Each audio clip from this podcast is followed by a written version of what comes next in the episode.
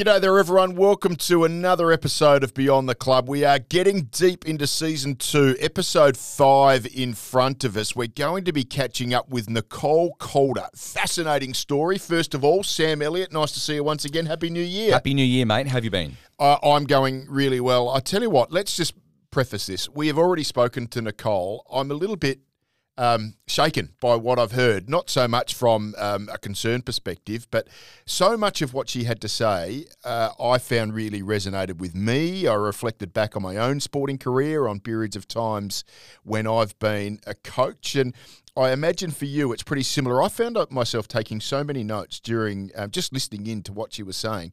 Some really interesting stuff, even just the basics like uh, you got to start with why. Uh, why do you do what you want to do, and whether that's yourself or whether that's other people you're working with? That was probably my biggest takeaway. Uh, absolutely. And the things that I really enjoy, the listeners are going to appreciate the raw, naked, vulnerable uh, stories that she tells. And it's something that I'm not going to forget anytime soon. There is no stone unturned. Uh, she is very, very revealing with the mental states that she dealt with when she was suffering one of her three uh, knee reconstructions, uh, right through to uh, um, relationships with her family, uh, and even got into, uh, I suppose, dealing with young athletes that she now works with herself. Um, incredible content, and uh, someone that if if you're looking for someone to lean into to maybe provide some occasional support to your own athletes, then she is someone you really should consider utilising more of because I think we will down the track as well, Sam. Yeah, absolutely. We always get underway with a club of the day. Should I roll one out for you? I cannot wait. Look, I've got a funny feeling that I might have gone down the road with Glenelg Cricket Club women's program once before, but we've had a bit of an update, so I reckon that they are uh, worth a mention. Came into South Australian cricket in 2016, 2017, I think it was, so relatively new. They have emerged as one of the absolute giants of South Australian women's cricket now. You'd probably say Glenelg and Sturt are still the top two, but Glenelg really are number three. And that's quite remarkable when you consider they didn't have a program seven years ago. Um, they're now in the grand final this year of the second team competition, of the first team competition. They played in the grand final last year of the first team competition. Um, they've got Tahlia McGrath at their club, the arguably the number one cricketer in the world. They've got two members of national squads, Courtney Webb and Anesu Mushangwe. They've got two members of the Australian under 19 team um, who are off to the World Cup just out of their club alone. Um, and their second team, uh, only last week, put on 350 in a 50 over game. There's a girl called Jacinta Goodger Chandler who scored 176. It's the largest score ever uh, by a woman at the club. Uh, I just want to take you back to 2017, which I reckon is just a, a, wonderful example of if you set the right environment and get the right people involved in driving a club, you can achieve amazing things. In 2017, their first team was in the second grade competition. Sam, they were bowled out for 13. So we saw not so long ago the Sydney Thunder get bowled out for 15. Yeah, but, so 13 runs. But all out for 13. Wow. Now they were very young. They were very, very inexperienced. So a lot of them are new to the game, and so these things can happen in that scenario. But you think in six years, this club is right now bordering on being the most successful club in South Australian women's cricket. Six years after they were bowled out for 13, their first team in the second grade I think it's a pretty remarkable achievement what this club has achieved. I used to actually play for Glenelg, so when I in my day they didn't have any semblance of a women's program. But Graham Sedgenary, the coach, I know Cheryl Cook has been very heavily involved. Mark Cook, her son, obviously Mark's got a kid there. Um, Lucy Bowering was the one I was going to tell you about. She was part of that team that was bowled out for 13. Now she's one of the best spinners in South Australian cricket and took five wickets on the weekend. So, um, yeah, just a congratulations. They're a, they're a good sports club. So we talk about the uh, Alcohol and Drug Foundation and their program. So they're doing a lot right on and off the field, Glenelg. That's fantastic. And you know what? You've wrapped them before, but I think that if they continue to do amazing things, um, why not give them another plug? That's fantastic. And, uh, mate, we might need to get a member of the Glenelg Cricket Club onto the Beyond the Club podcast in the not too distant future. Yeah, well, there's a lot of good stories out of that club, that is for sure. So, yeah, we'll, we'll certainly be keeping an eye on them. Nicole Calder, welcome to Beyond the Club. Thank you very much for having me here. Nicole, tell us a bit about your story. It's a story that could just be filled in the podcast alone, but just give us the very quick overview of who you are. We know that you've uh, been very successful in soccer here in South Australia, but just give us an overview of who you are and how you've come to where you are right now. Uh, yeah, I'll try to keep this short. I grew up playing soccer and tennis, but at the age of 14, I chose to play soccer rather than tennis. Uh, I was in and out of Australian cr- camps growing up, and at the age of 18, I just turned 18 and I moved to America on a college scholarship. So I was over there for a couple of years, uh, six in total. Uh, my first year of being over there, I did my first ACL, and then my last year of college, in my senior year, I did my second ACL which was very difficult for me. And I didn't think that I'd ever play soccer again. But then at the age of 21, I realised I'm probably too young to give up soccer altogether. Got into coaching, but coaching never sort of fulfilled that desire of playing. And then decided that I wanted to try and play soccer professionally. Uh, moved back to Australia to try and get into Adelaide United, and things didn't come to fruition here uh, in that sense, but uh, still playing. In 2019, did my ACL again for the third time, and my goal after that was sort of to come back and just be able to play soccer. Um, and in the midst of that, I've done a bit of coaching. I got a degree in psychology with a little bit of study in sports psychology, uh, a minor in coaching, because uh, I see that coaching is probably going to be my transition out of sport, um, which will hopefully fulfill the same sort of desire as playing. We want to talk about motivation in particular today, and wherever it takes us is wherever it takes us. How do you define motivation, not so much from a dictionary perspective, but from your own experiences, where I'm sure there's been plenty of times where you've been hyper motivated and times where you've been bordering on just want to toss all your chips in? I guess it's desire to either achieve a goal or to win or to be competitive. Um, I see it quite a bit in even at the WNPL level here for soccer that there are some players who have that desire and then there are other players that don't. And I'm constantly questioning how can you make players want it?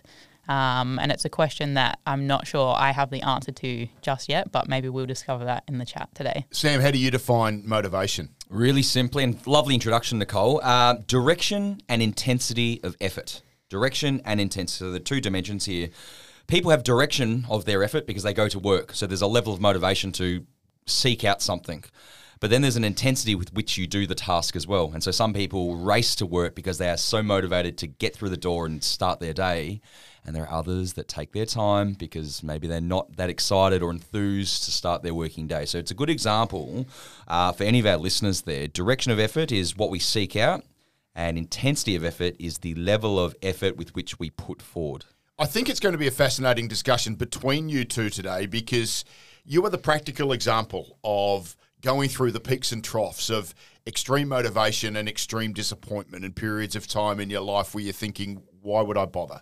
Why do I even pull the covers back from the bed in the morning? Because this is all too much. And you, you in the situation where, and you, obviously, Nicole, you have in more recent times got a very clear understanding, some great research around these sorts of areas. But Sam, I mean, you are you are the the, the research expert, so we're going to have the yin and the yang beautifully of I think the theory and the practicalities behind it all.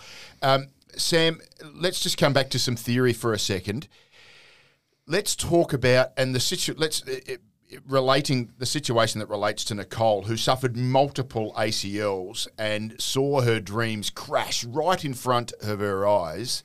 What are some of the theoretical, the research based challenges that go through an athlete in that circumstance? Yeah, that I mean, there's lots into that question there. I think with Nicole's uh, ACL injury, one, you remind me of one of my PhD students, Catherine, a friend of ours at yes. Beyond the Club. Um, I think at least three ACL injuries. Friend of the show. Yes, absolutely. So, um, and he's doing some really interesting research on social support. But as it, as it relates to motivation, I think one of the uh, the most uh, recognizable and one of the most usable theories to think about how we can support athletes when they do experience a decline in motivation is to adopt maybe a self determination perspective. Now, I need to break this down. Self determination. it's do. a form of um, uh, I guess, understanding internal motivation and how do you build that? Your question, Nicole, is how do we, how do you make athletes want it? How do you make them want to, I guess, um, succeed or drive themselves to the next level? Um, maybe that was you once upon a time. You'd love to see the best parts of you in the, the players that you coach. So self determination theory has three core elements, and they're built on three basic human needs. And this theory basically states that we want to fulfill these needs. And if we do that, then we stand to build a high level of intrinsic motivation, this internal motivation. So, so what are those three things? Well, number one is competence.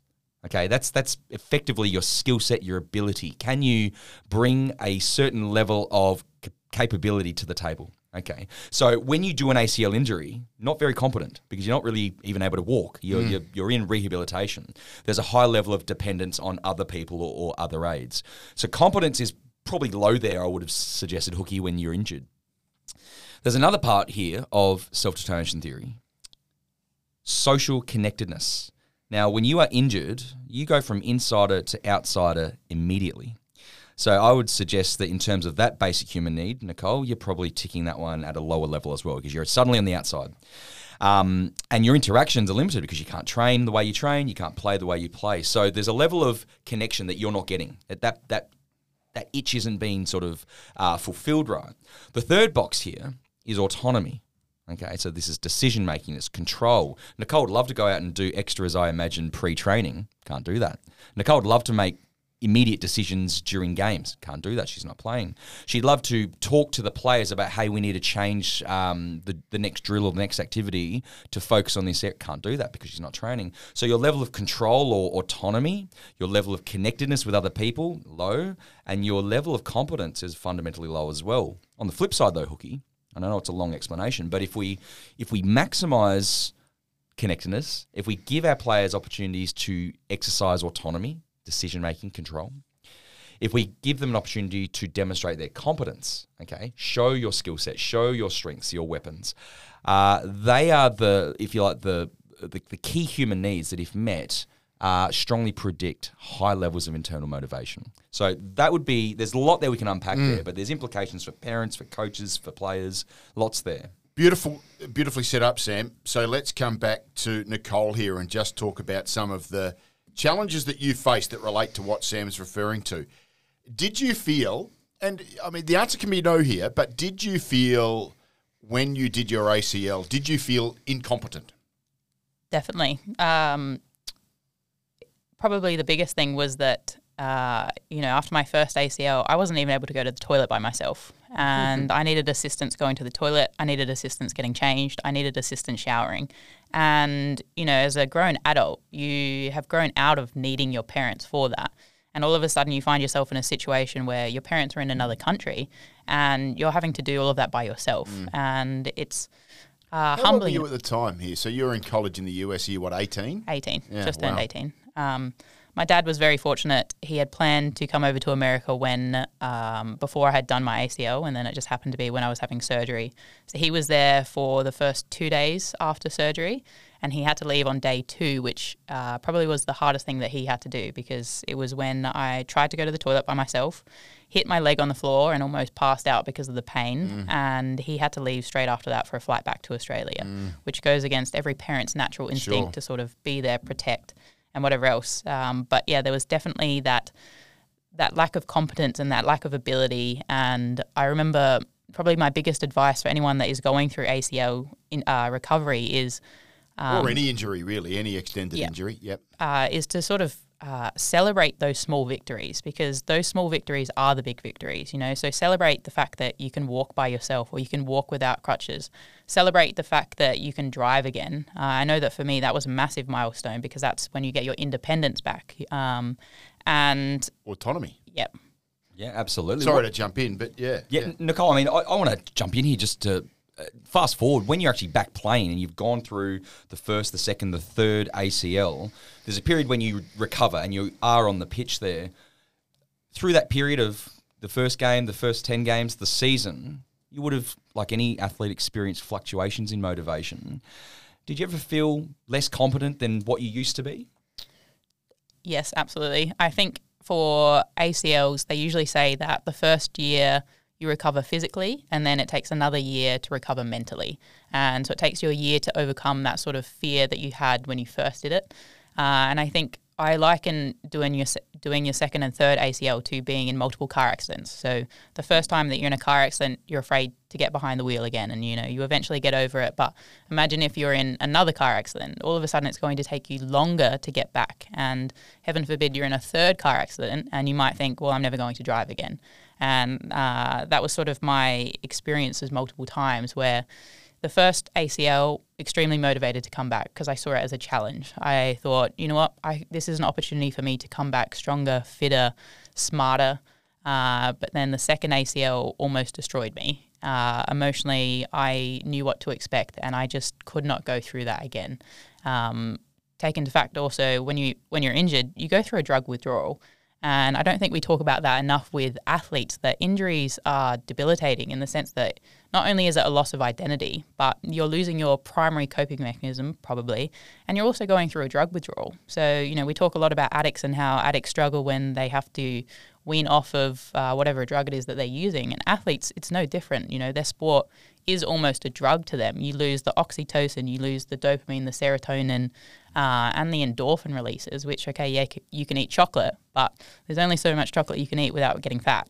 Um, so, yeah. You shot a look at me then, I thought, Sam. me, I, me, no, I was thinking how well you're looking, Hooky, and thinking, geez, I've got a bit of work to do here. But um, no, absolutely, you hit nail on the head there. And I just think it's quite interesting that the the competence that you feel that you're lacking, even when you come back from injury, isn't always, oh, I've rebuilt my body, I'm back to where I was. Sometimes there's a lot of doubt that maybe I don't move as well laterally or I don't have the acceleration. And sometimes when you see other people continuing their development that maybe haven't had injuries, it can also, I guess, cast, if you like, a, a mirror on where you're up to with your rehabilitation. It can certainly challenge athletes uh, in terms of their motivation, Hooky. What drives you, Nicole? Uh, I ha- have had a bit to do with you a few times. You seem incredibly driven. So, not driven from a, a manic, uh, aggressive perspective, but driven from the perspective of someone who um, is very clear in what they want to do with their life and, and how they want to assist others. What drives you to achieve those things rather than sit on the couch and watch Netflix, which is a driver for a lot of people. Well, I do that too, so I can't try and pretend that I don't. Uh, very good question, and I guess that question sort of relates to what is my why, if you will. Um, Simon Sinek talks about that a lot uh, in his book Start with Why. Um, when I was a kid, I always I wouldn't want to say that I wanted to be the best, but I wanted to be competitive and I wanted to be the best that I could be. Mm. So it wasn't necessarily comparing myself to other people because, you know, there are always going to be people who are quicker than you and you can't uh, you can't fake physiology, you can't trick physiology. So I was never going to be the quickest player, but I wanted to be the best player that I could. I wanted to control what I could control. So if I could go out for an extra 15 minutes in the morning and go do something, then I would. Uh, and some of that motivation came from being embarrassed. You know, I uh, reference this a bit with the kids that I coach that any time that I've learned a new skill, it's been when I've worked on it by myself in my own time. And I sort of say, you know, champions are made when no one is looking. Um, I went to an Australian camp, and the likes of you know Sam Kerr, Emily Van Egmond, and whatnot, they could all juggle the ball down the length of the field, and I was struggling to even keep the ball up. And I was so embarrassed that I went home after that every single morning for 15 minutes. I'd go and I would learn, I would teach myself how to juggle because I never wanted to feel humiliated or embarrassed again. Uh, and so I think that was a big driving force growing up. Um, and now there has still been that, I guess, driving force of wanting to play at that next level. Uh, it's always been a goal of mine. Um, and no matter how many ACLs I have, I still can't seem to let go of that. But I also know that sometimes our goals might have to shift in you know what that looks like. So originally it might have been playing for Adelaide United, but now it might be playing for another team in Australia, or maybe it's playing overseas. So it's still achieving the same goal, but it's sort of a different destination, if that makes sense. Why do you think you're so naturally self motivated? And you were referencing that you have teammates that maybe don't share that same level of self drive. I think it would be wrong of me not to attribute some of that to my parents. Uh, my parents expected a lot of us as kids from both an academic and a sporting perspective. Um, you know, they would say, Why are we sort of investing this money if you're not going to work hard? And it was sort of that harsh reality of, you know, they are giving up their time and their money for you, um, and you need to show that you, you know, you deserve that sort of thing. Uh, and same thing from an academic perspective. That my parents always said to me, make sure you do well in school because you won't ever make money off of sport. Mm. Uh, and especially as a female athlete, that mm. there's so much truth in that. And so I, you know, prioritize schooling and education, uh, probably to the detriment of my social life. Um, but my parents had those expectations of me, and when I didn't meet those expectations, they communicated their disappointment. Now, as a kid, you never want to feel mm. disappointed, um, but I found that uh, a lot of that comes down to what the coach and the precedents that the coach sets. Uh, that sort of sets up the motivation of the team too. Uh, and I'm finding that with my 17s that uh, that I'm coaching this year, that I've set up the expectations that you know there has to be a desire that you want to be here. If you don't want to be here, this probably isn't the team for you. Because at the end of the day, I can't help you if you don't come to training. Um, and so it's setting that expectation that if you don't come to training, you don't play and actually sticking to that and making sure that you're fair uh, in your application of that. So if that means that, you know, say three people don't come to training all week, well, we start with eight players instead of 11. And I've said to the girls, are you happy with that rule? And they said, well, depends who we're playing. And I said, no, it's not a case of who we're playing. A rule is a rule and it applies across the board. Um, and I said, so you guys either accept this as a rule or you don't. You guys, you know, sort of choose your own fate here. And they said, okay, we'll start with eight players then. Let's just backtrack a little there. Wonderful answer, Sam. Um, so Nicole is talking about uh, how she's self-driven, and that has been encouraged through her parents. Can parents encourage athletes to become, or encourage their kids as athletes to become self-driven, or is Nicole just some unique freak who you know is amazing us as this as this conversation wears on. Nicole was certainly amazing. Um, I did have a moment of because listeners, especially parents, might be thinking, "Oh, that's what I've got to do to motivate my child. I've got to set high expectations. I've got to remind them that we've invested in. Nicole's in a, a very unique situation, a very talented player. It's played at a high level. Not many kids get a chance to go to the, the US on a college scholarship. But most of our listeners that may be at the grassroots level um, I'm not sure that. Um, well, I'm hoping that our listeners aren't thinking, "Geez, the way to motivate my child, or the only way, or the only way, is to really just basically let them know that I'm buying them the best boots and that they've got no stone left unturned. Mm. You've got no reason not to like your sport, and you should be getting up in the morning to do that. But what I would say is that Nicole's really beautifully illustrated a really key. Uh, point about motivation because most people, mo- and we see this with a lot of coaches and with a lot of conversation around motivation, is that they feel that it's very individualistic. And the reason why athletes exhibit a high or low level of motivation must be because of the individual. What the research shows is that there's actually this interaction between individual and environment. And so, an example might be this hooky. Some of my students love coming to class and learning theoretically. They love sitting in the tutorial or the lecture theatre and learning in that environment. But there are others that love learning by doing. They can't wait to go into the gym and practically learn through experience. We get the basketballs out, we learn about even this topic about motivation. And so, two very different environments that have an impact on motivation. And we could think of a, a number of examples of that. It's very exciting to watch a game of football, certainly for me at home. It's a very different experience, a different level of motivation to watch the game if I'm there live. So the environment cannot be forgotten in this. And often, what I think is really important for coaches to think about, especially uh, even parents, is what kind of environment are we contributing to around the child, around the athlete? Because that, of course, has an influential impact on motivation as well.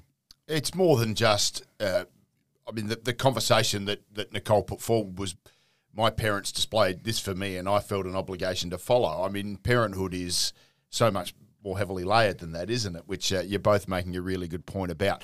We're going to take a short break. We're talking to Nicole Calder and, of course, Dr. Sam Elliott. We're talking about motivation. We're deep into it. It's fascinating stuff, so don't go away. We're going to take a short message from the Sammy D Foundation. Hi, it's Rachel here from the Sammy D Foundation. It's been a busy year as we've been back in the community with our violence prevention education programs. We've delivered our award winning Monkey See, Monkey Do violence prevention program to 30 sporting clubs and within this, educated 1,500 club members. Now's the time to get in touch and chat about how Sammy D can educate and empower the young people at your sporting club. Please visit sammyd.org.au. Thanks for your company on Beyond the Club. Ben Hook and Sam Elliott with you. With us is Nicole Calder, who is an incredible motivational speaker who is doing some wonderful work with young South Australians in and outside of sport. Nicole, there's a term goal setting that I'm interested in your thoughts on. It is uh, as old as me, a lot older than you. Is it still relevant? Uh, in the modern era of motivation, would you still recommend it? Is there forms of it that you think are important? Uh, I have to be probably careful what I say here because I I really struggle with goal setting um, because I think sometimes goal setting when we're setting a goal we're basically saying that where we are is not okay where mm. we are is not enough you know i'm not okay with where i am and i want to be somewhere else and i think so much in society is already telling us that we're not good enough where we are that sometimes goal setting can be saying oh, well, you're not good enough where you are, you need to be here. Um, like the example of weight that we were sort of talking about earlier, that, uh, you know, if you say, oh, well, at the end of the year, I want to weigh 70 kilos, okay? And throughout the year, you lose five kilos. And so you go from 85 to 80, but you're disappointed because you're like, oh, you well, I did, yeah, I missed my goal. And yet, if you actually look at the process, you're healthier than what you were at the start of the year. But when we become so fixated on achieving that goal, we end up losing the joy of the process and the fact that you're probably actually eating healthier and you're living a healthier lifestyle because we're so fixated on the outcome. Um, and I think for me, when we were talking about uh, this before with uh, my goal of playing for Adelaide United or playing professionally, that great in the sense that it motivated me to work harder to achieve this goal, but sometimes there are things outside of your control that dictate what you actually achieve. So you're never actually given the opportunity you might not ne- ever be able to achieve your goal. So you could be, you know, you might want to be the world's best barista in the world. But if no one actually gives you a job in a coffee shop, you're never going to be the best barista, are you? Uh, and the same thing sort of applies in sport that you might have aspirations of playing at the highest level, but if you're not given an opportunity, you probably won't ever be able to achieve it. Um, and what I found is that each time that I missed that goal, if you will, and I wasn't selected or I, I was cut from the squad, I was devastated. You know, I kept questioning, what's the point? Mm. You know, I wanted to quit soccer because I became so fixated on the goal or the outcome rather than on the fact that I'm playing soccer because I enjoy it. Nicole, that is one of the most beautiful and raw things we've heard on the podcast. Uh, the, the idea that goal setting um, is, a, in your mind, a in some ways, a, a, we need to be careful with how we talk about it because it can it can reinforce in the minds of our listeners that we are is not good. It's such a powerful thing and something I hadn't thought about. And it's something that's probably a great discussion that leads into maybe you can explain for us the basics of extrinsic motivation versus intrinsic motivation because that has a, a clear relationship to goal setting. Yeah, absolutely. And I think what Nicole's um, started to talk about here is when we are setting goals, because of course we then have a level of direction. We, have got somewhere to aim for. Um, often people can do that. Often they can um, identify and they can write down a, a long term or an outcome focused goal. But what Nicole's also highlighted is that maybe we need some assistance, uh, and this will help us value process goals. And so those things along the way, those tiny habits that stack, um, you know, over time to build new uh, behavioral change effectively. So, what does that look like? Well, I think when it comes to um, a lot of the players that I work with at, at, at you know in football want to play AFL. Mm. So there's mm. an extrinsic outcome focused goal. It's the one percent of the one percent, and it's binary, isn't it? It's drafted or not. Yep. It's I'm on a list, great. I'm not on a list, fail. Yeah. And I think that's worth thinking through because if our listeners, uh, oh, my, my son or daughter wants to make the AFL as well or the AFLW, you've got to think, like, well, geez, firstly, if you do make it, if you do make it, just understand that you are joining a list of 44 other players. You're the 45th player. So if you feel like your dream's going to be made, you've got a long way to actually then make your way through to, to, to play consistent football at that level. There's still so plenty of obstacles. There's always challenge in sport, and it doesn't matter what level. If you don't make it, uh, as Nicole you've highlighted here, it can be devastating for some. And I think that's one of the reasons why the devastation manifests is because we haven't really given thought to and value to the process goals along the way. And so one of the things that we'd encourage our athletes to do is thinking, well, if you're trying to make the, you know, to be drafted this year as an example, that's that's eight months away. It's a long time away. So, what are your goals this week? What are your goals at training tomorrow night? What are your goals in a fortnight? What are your goals in a month before the season starts? And by developing process goals, what that often does is support more individualized and sometimes internal focus, uh, not on the outcome, but on the process. And I think that's a really good way to start thinking about it. You mentioned extrinsic and intrinsic. I did. Yeah. So for our listeners, and many may be familiar with these terms. Just to clarify, I mentioned them because you wrote them down in some show notes and I didn't understand what they meant. So I thought I'd better ask you and find out. You've been doing some study Hookie behind the scenes, mate. You've had Christmas off and you've been doing some homework. But um, extrinsic. So, extrinsic is, as the name might suggest, external. And there's nothing wrong with having some external motivation. It's why people go to work and get paid. So, there's nothing wrong with um, behaving in a way or putting direction intensity of effort into a task for an outcome. But if that's So if we just relate it back to Nicole, her goal of trying to get onto the Adelaide United list, perfectly reasonable thought process. Nothing wrong with that, but if that's all there is, then that's where we often see a lot of uh, athletes in particular, but in any achievement, in, in work is a good example as well. Um, there's there's there's dangers with that because when you don't meet that outcome, the, the uh, it's often been described as the misery line because there's a fine line between making that goal and not making it, and it's literally a millimeter, and yet your mood and the, your your self worth can change like that. It's such a such an interesting concept. So the extrinsic has a place, but it can't just be it. And the research actually shows uh, that if you are predominantly extrinsically motivated, then you usually enjoy sport less. You tend to have higher levels of mood disturbance. So there's certainly challenges with being solely motivated by reward. On the flip side, there is this thing called intrinsic motivation, which is much more internally derived. And so these are the things that might be described as doing it for the love of the game. And Nicole, you obviously love. Is soccer the right term? Yes. I'm going to use that term. So you love soccer. You've loved the game from a young age. I think you said that you played tennis and soccer and you chose it from an early age, and that is what you loved. Okay, for a range of reasons, that was your why. You woke up because you fell in love with the game, and that is something that I think is not always natural for a lot of young kids that are playing sport, but that's what we need to try and nurture and to help them realize the value in that. They are both important, but what the research shows is that those that tend to be a little bit higher on intrinsic motivation tend to fare better when it comes to enjoyment, perceptions of competence, um, managing uh, disappointment, etc. Does one lead to another? One can lead to another. So a good example, let's use uh, Sam at the Bedford Park Bullfrogs. Maybe pre-season's coming up, and I want to maybe get myself into shape, um, you know, and lose a few kilos as an example. So I have an extrinsic reward to um, measure up in a particular way, and in and of itself, I wouldn't endorse that. But let's just, for the example, let's just run with that. Uh, and so I might start seeing a personal trainer.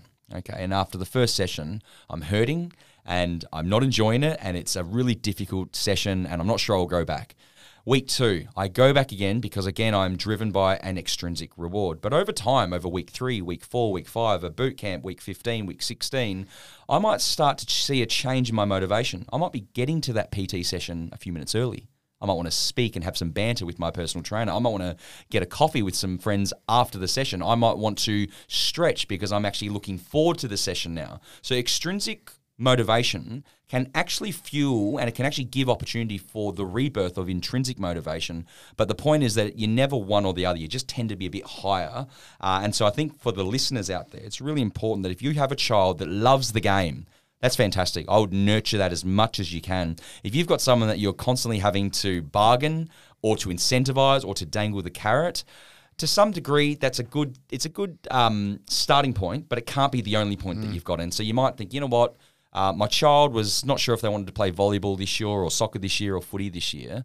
Um, I'm going to um, make sure that after the season that we um, we uh, acknowledge their effort to get through a season and give it a go because maybe they are um, you know typically predisposed as a person to not want to seek out these types of things.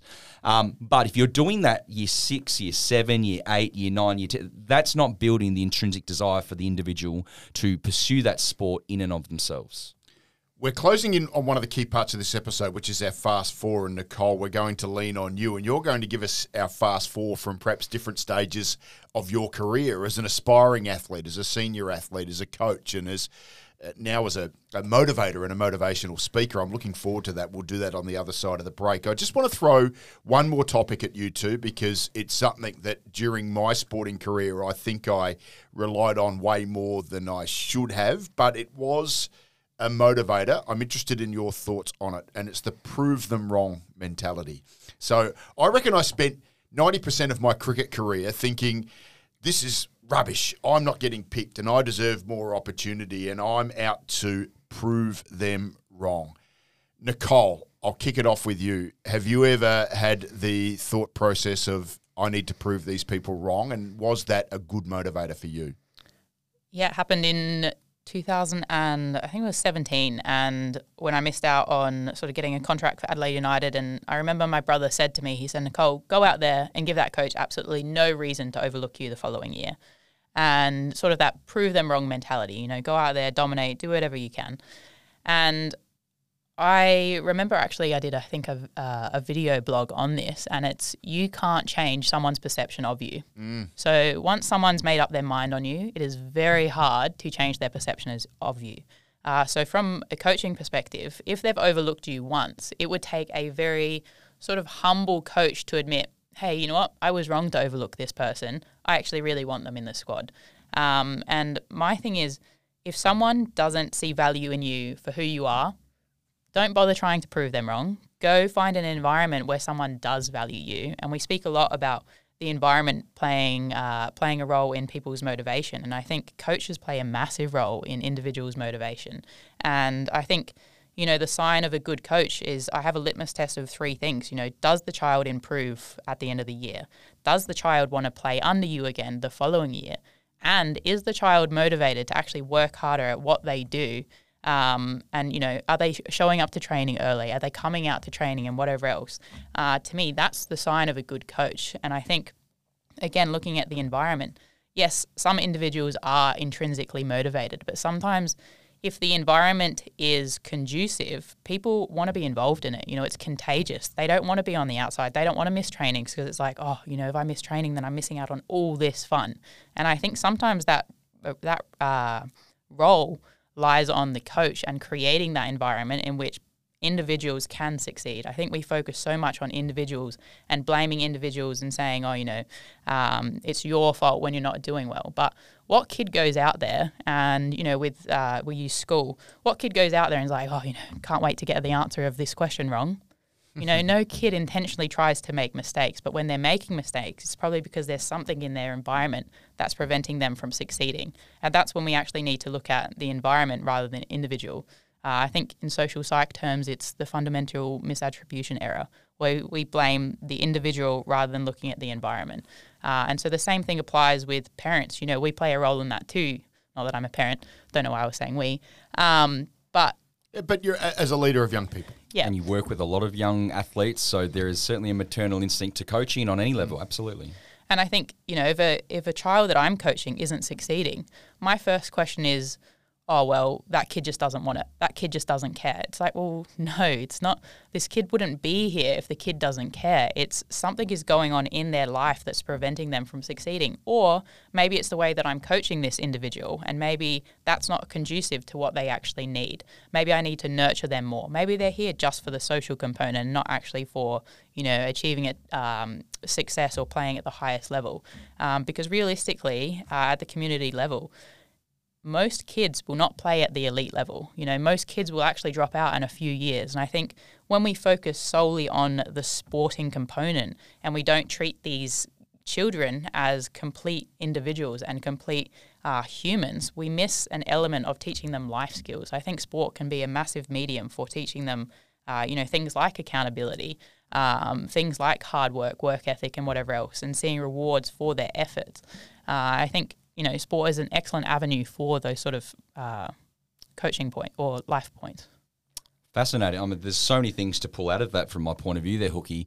Um, what does it look like when we get it right? You talked about coaches, a massive influence on child or athlete motivation. Absolutely.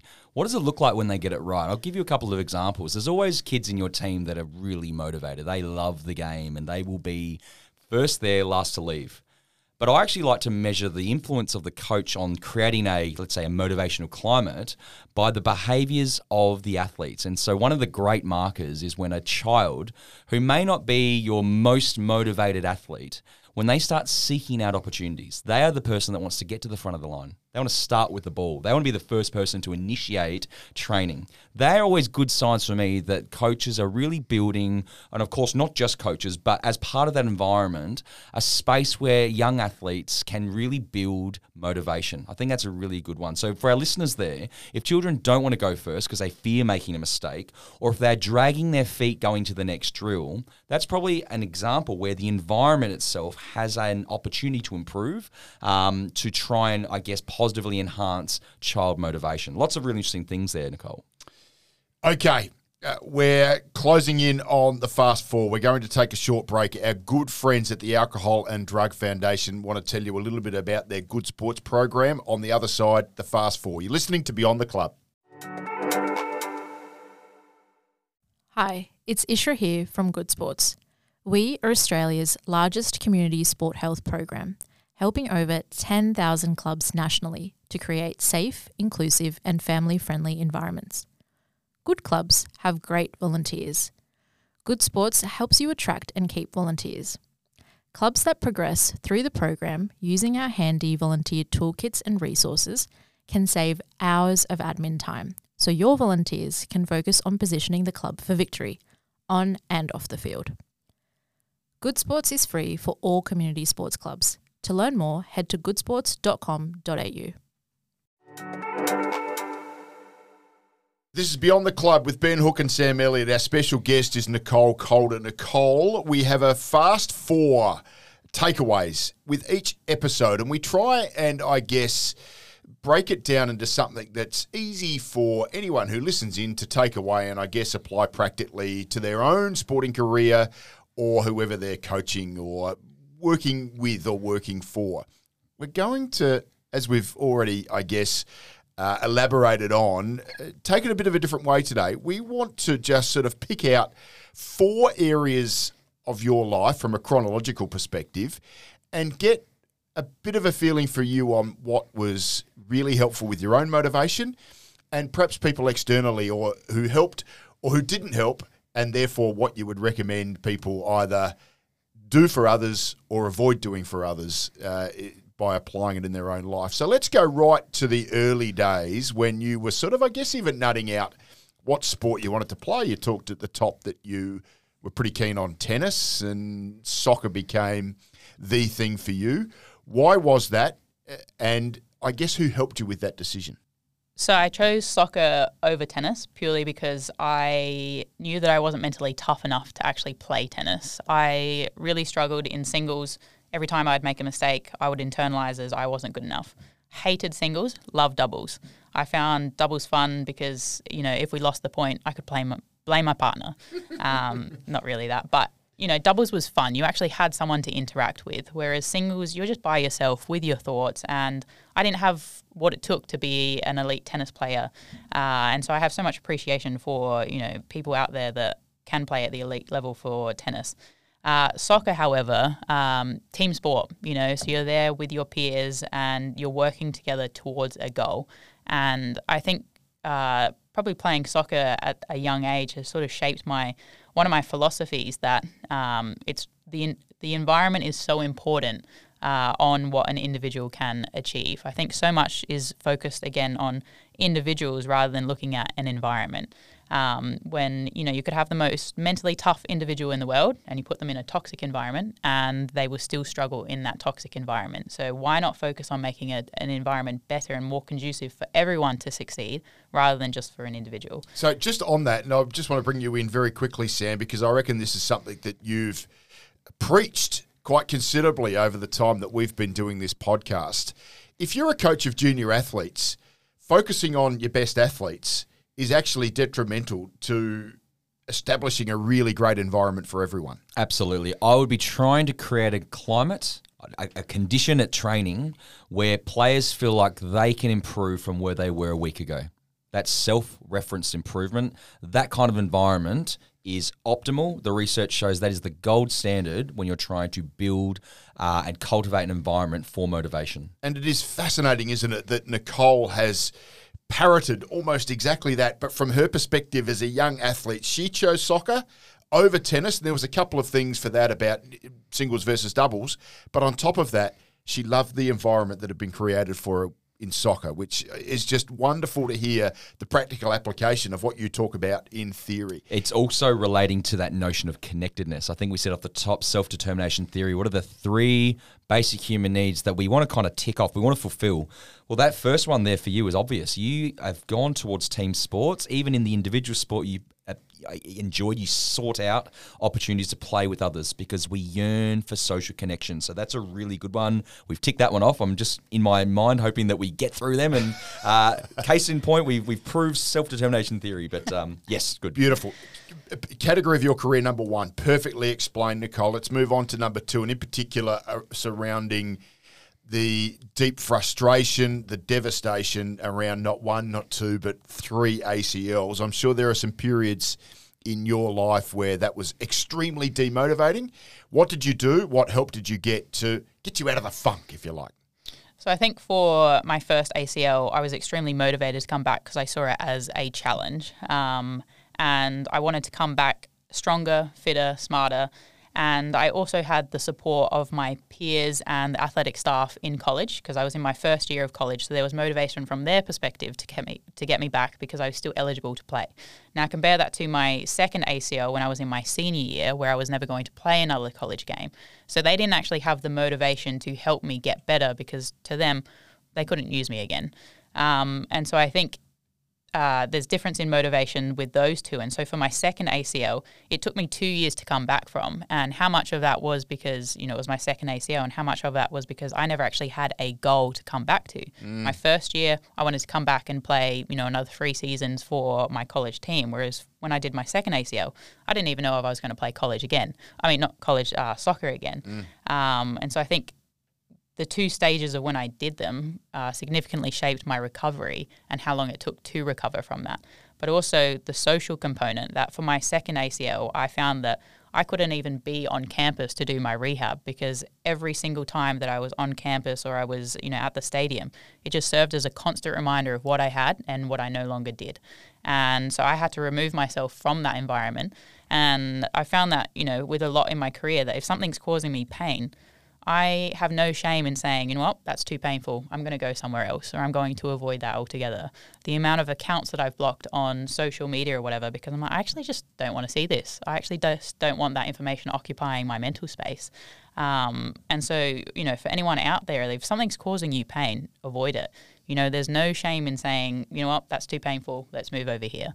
Um, you know, there's nothing noble in suffering, and I think sometimes we do uh, we do sort of normalize suffering uh, when it's like you actually don't have to. Oh, it's wonderful. I mean, I, I used to believe that suffering was all a part of getting better, and it's fascinating discussion.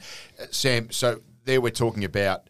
Uh, removing yourself from a situation of pain, and that was a way forward for Nicole. Does that sort of fit in with the theory, the research that you've undertaken? Yeah, in a different way, it absolutely does. Because Nicole, in those examples, did someone forcibly remove you from these environments, or did you choose? Did you elect to or self-exclude from these social media sites or these groups or these environments? And I think the answer is that it was largely determined by the individual. That is an example of control. That is an example of autonomy. So when that need is met, not necessarily does it motivate you to be, you know, the, the world's next um, you know, the most um, uh, accomplished soccer player going around. But it certainly maintains your motivation with things that matter and the direction with which you're moving through. So, yes, it absolutely ticks that box of autonomy. Let's move on to a later stage of your career, maybe around the disappointment of being cut from Adelaide United. Um, that obviously can be depressing disappointing, all of those emotions.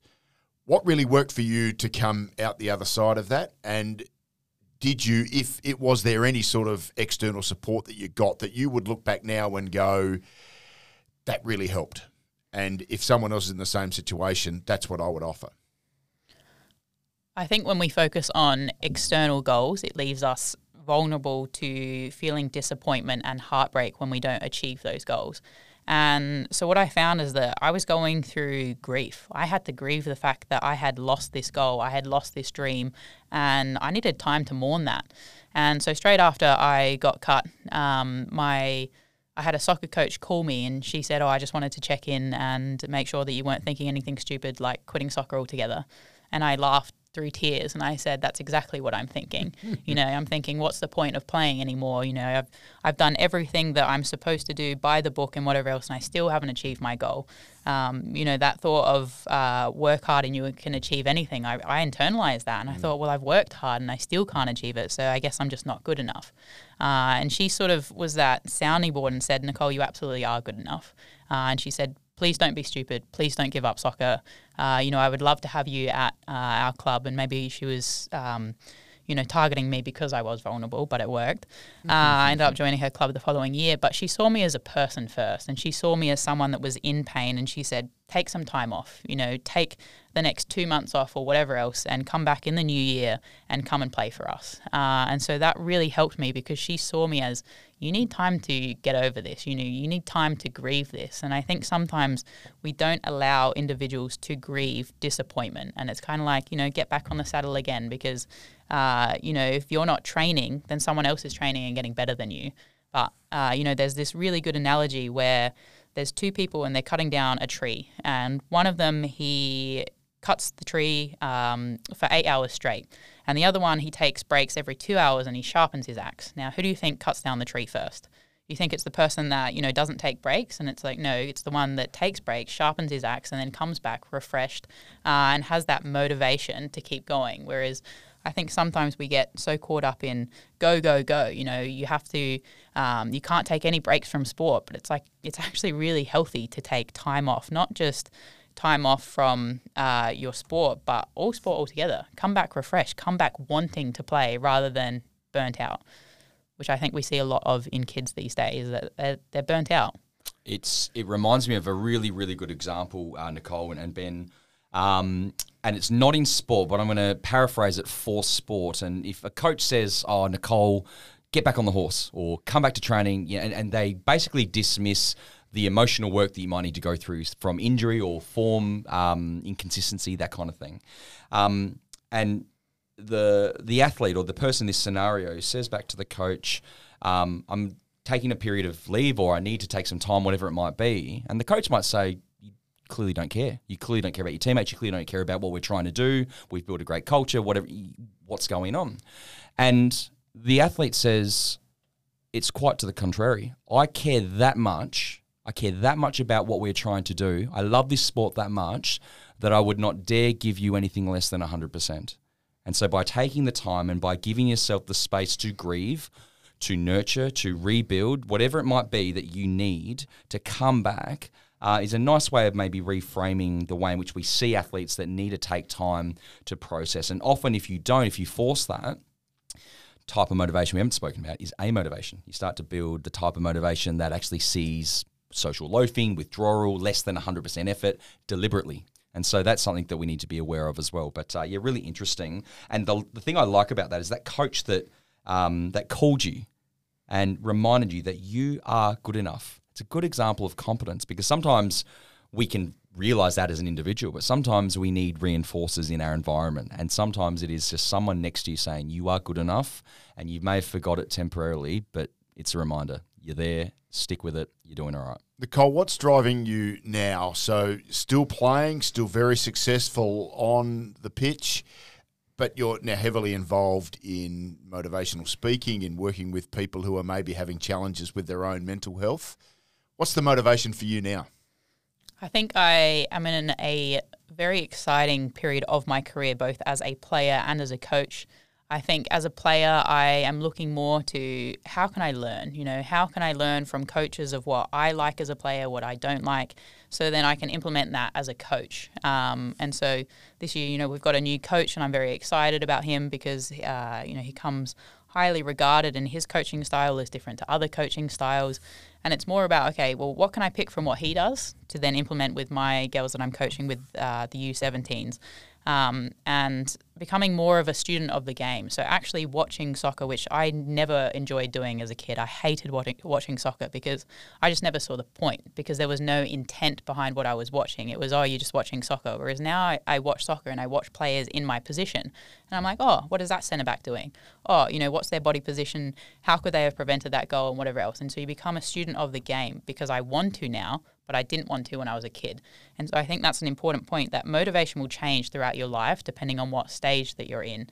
Um, and so I guess for me now, what motivates me is sort of helping the next generation and hoping to be a coach that I didn't have growing up and creating those safe environments for people to succeed. And I think uh, instead of just focusing on the individual and the most talented individuals, it's okay, well, how can we improve everyone? Uh, and realizing that I'm not an expert, you know, I will need help. And so I have a few assistants this year who are also teammates of mine. And I've said, look, my focus is on the macro, their focus is on the micro. So they will give the individual feedback, whereas I will focus on sort of the systems of play and whatever else. Um, and I guess another point um, that I wanted to make was with uh, with players that I'm playing with and also coaching, something that's really important for me is learning their motivation. So st- that starting with why of okay, well, why did you choose to play for this club? Why have you chosen to stay at this club?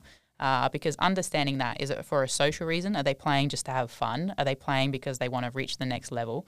Because once I understand that, I can then tailor my coaching approach to what it is that they want. I can tailor my teammate approach to okay, well, I either push this person or I don't. You know, maybe I accept the fact that they don't actually care that, or they don't seem to care, uh, and they're not working hard. Rather than okay, well, they want to play it in the next level. Let's hold them accountable to that.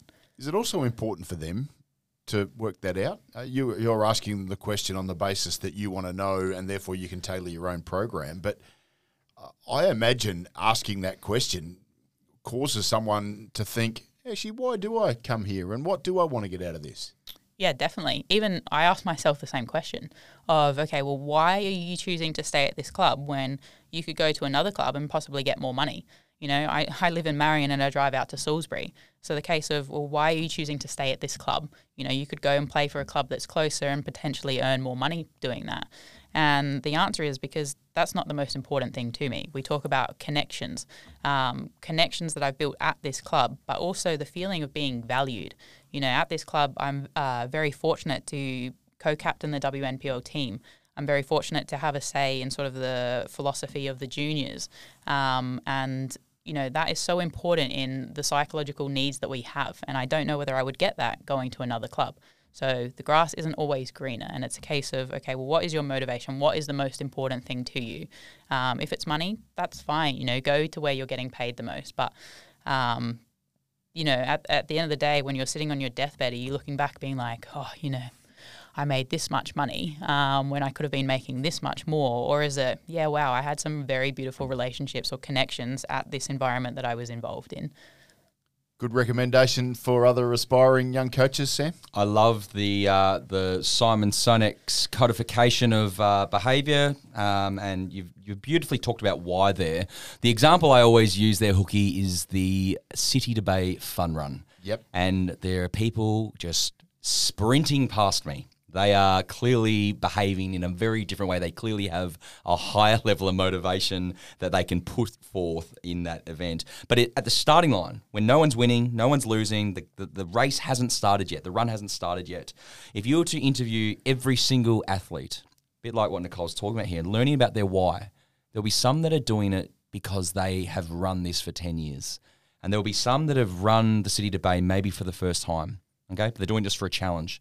Uh, there are some that promise their friend, and finally they're doing it. So there's that connection that's that's driving this behaviour. There are those that are fundraising money. There are so many reasons why people do that, and in sport, the same example applies. There are so many reasons why athletes play the game.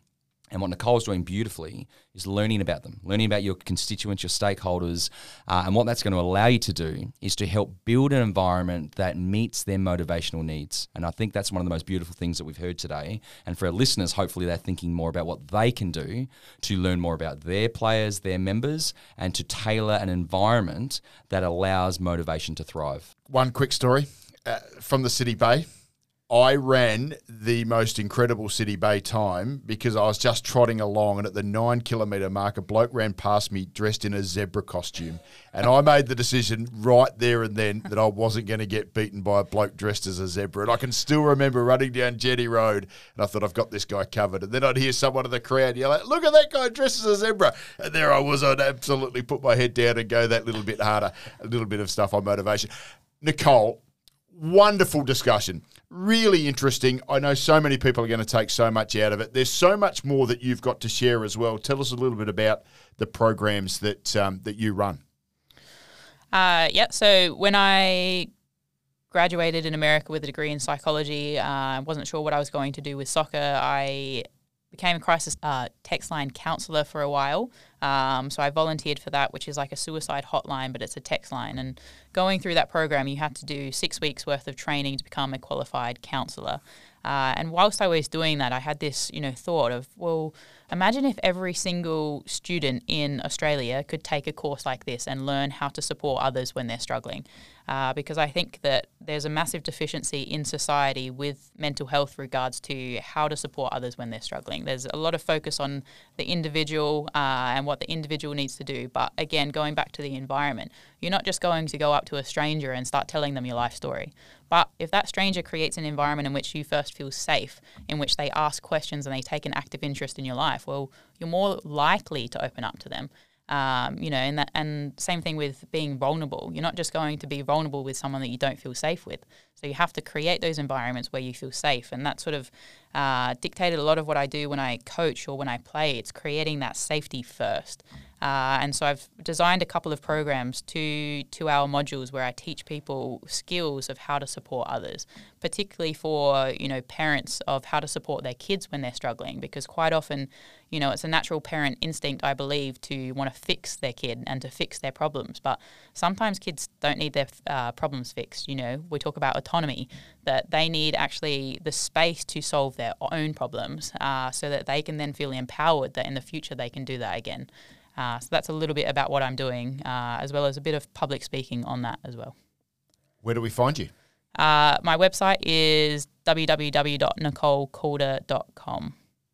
I, I get the feeling from that that I've been pronouncing your surname incorrectly for this entire episode. No, you've done pretty well. Uh, not too bad. Calder Not- and not and Calder. Calder. Calder. Calder. Fair like I called her on the phone. Sam, to wrap, anything else? No, love that. Nicole, thank you so much for your time. I think our listeners are going to have a lot to take out of that episode. I know I certainly have, Hookie. It's been really great. So thank you so much for coming on today. Thank you very much for having me. Nicole Calder, our guest. We'll uh, take a short break and we'll wrap everything up uh, on the other side of this. This is Beyond the Club. So that is season two, episode five of Beyond the Club in the rearview mirror. You can access the resources mentioned in this episode in the show notes or by heading to our webpage, flinders.edu.au forward slash shape. Uh, I'd also like to recommend that you just Google Nicole Calder if you ever want to find more information on her story or how you can get in contact with her and maybe utilize some of her services at your club. I'm Sam Elliott at Twitter. I'm Ben Hook One on Twitter, and of course, the podcast Beyond the Club is on Twitter, Instagram, LinkedIn, Facebook. You can find us anywhere you like. Big thank you to the crew right here in the Flinders Good Vibe Factory, in particular Gemma Caven, our producer, and just to recognise Ben Watson, who is our music man, and Alicia Menzel, who has done that stunning artwork that you see every time you tap on our logo. Thanks for your company. See you next time on Beyond the Club.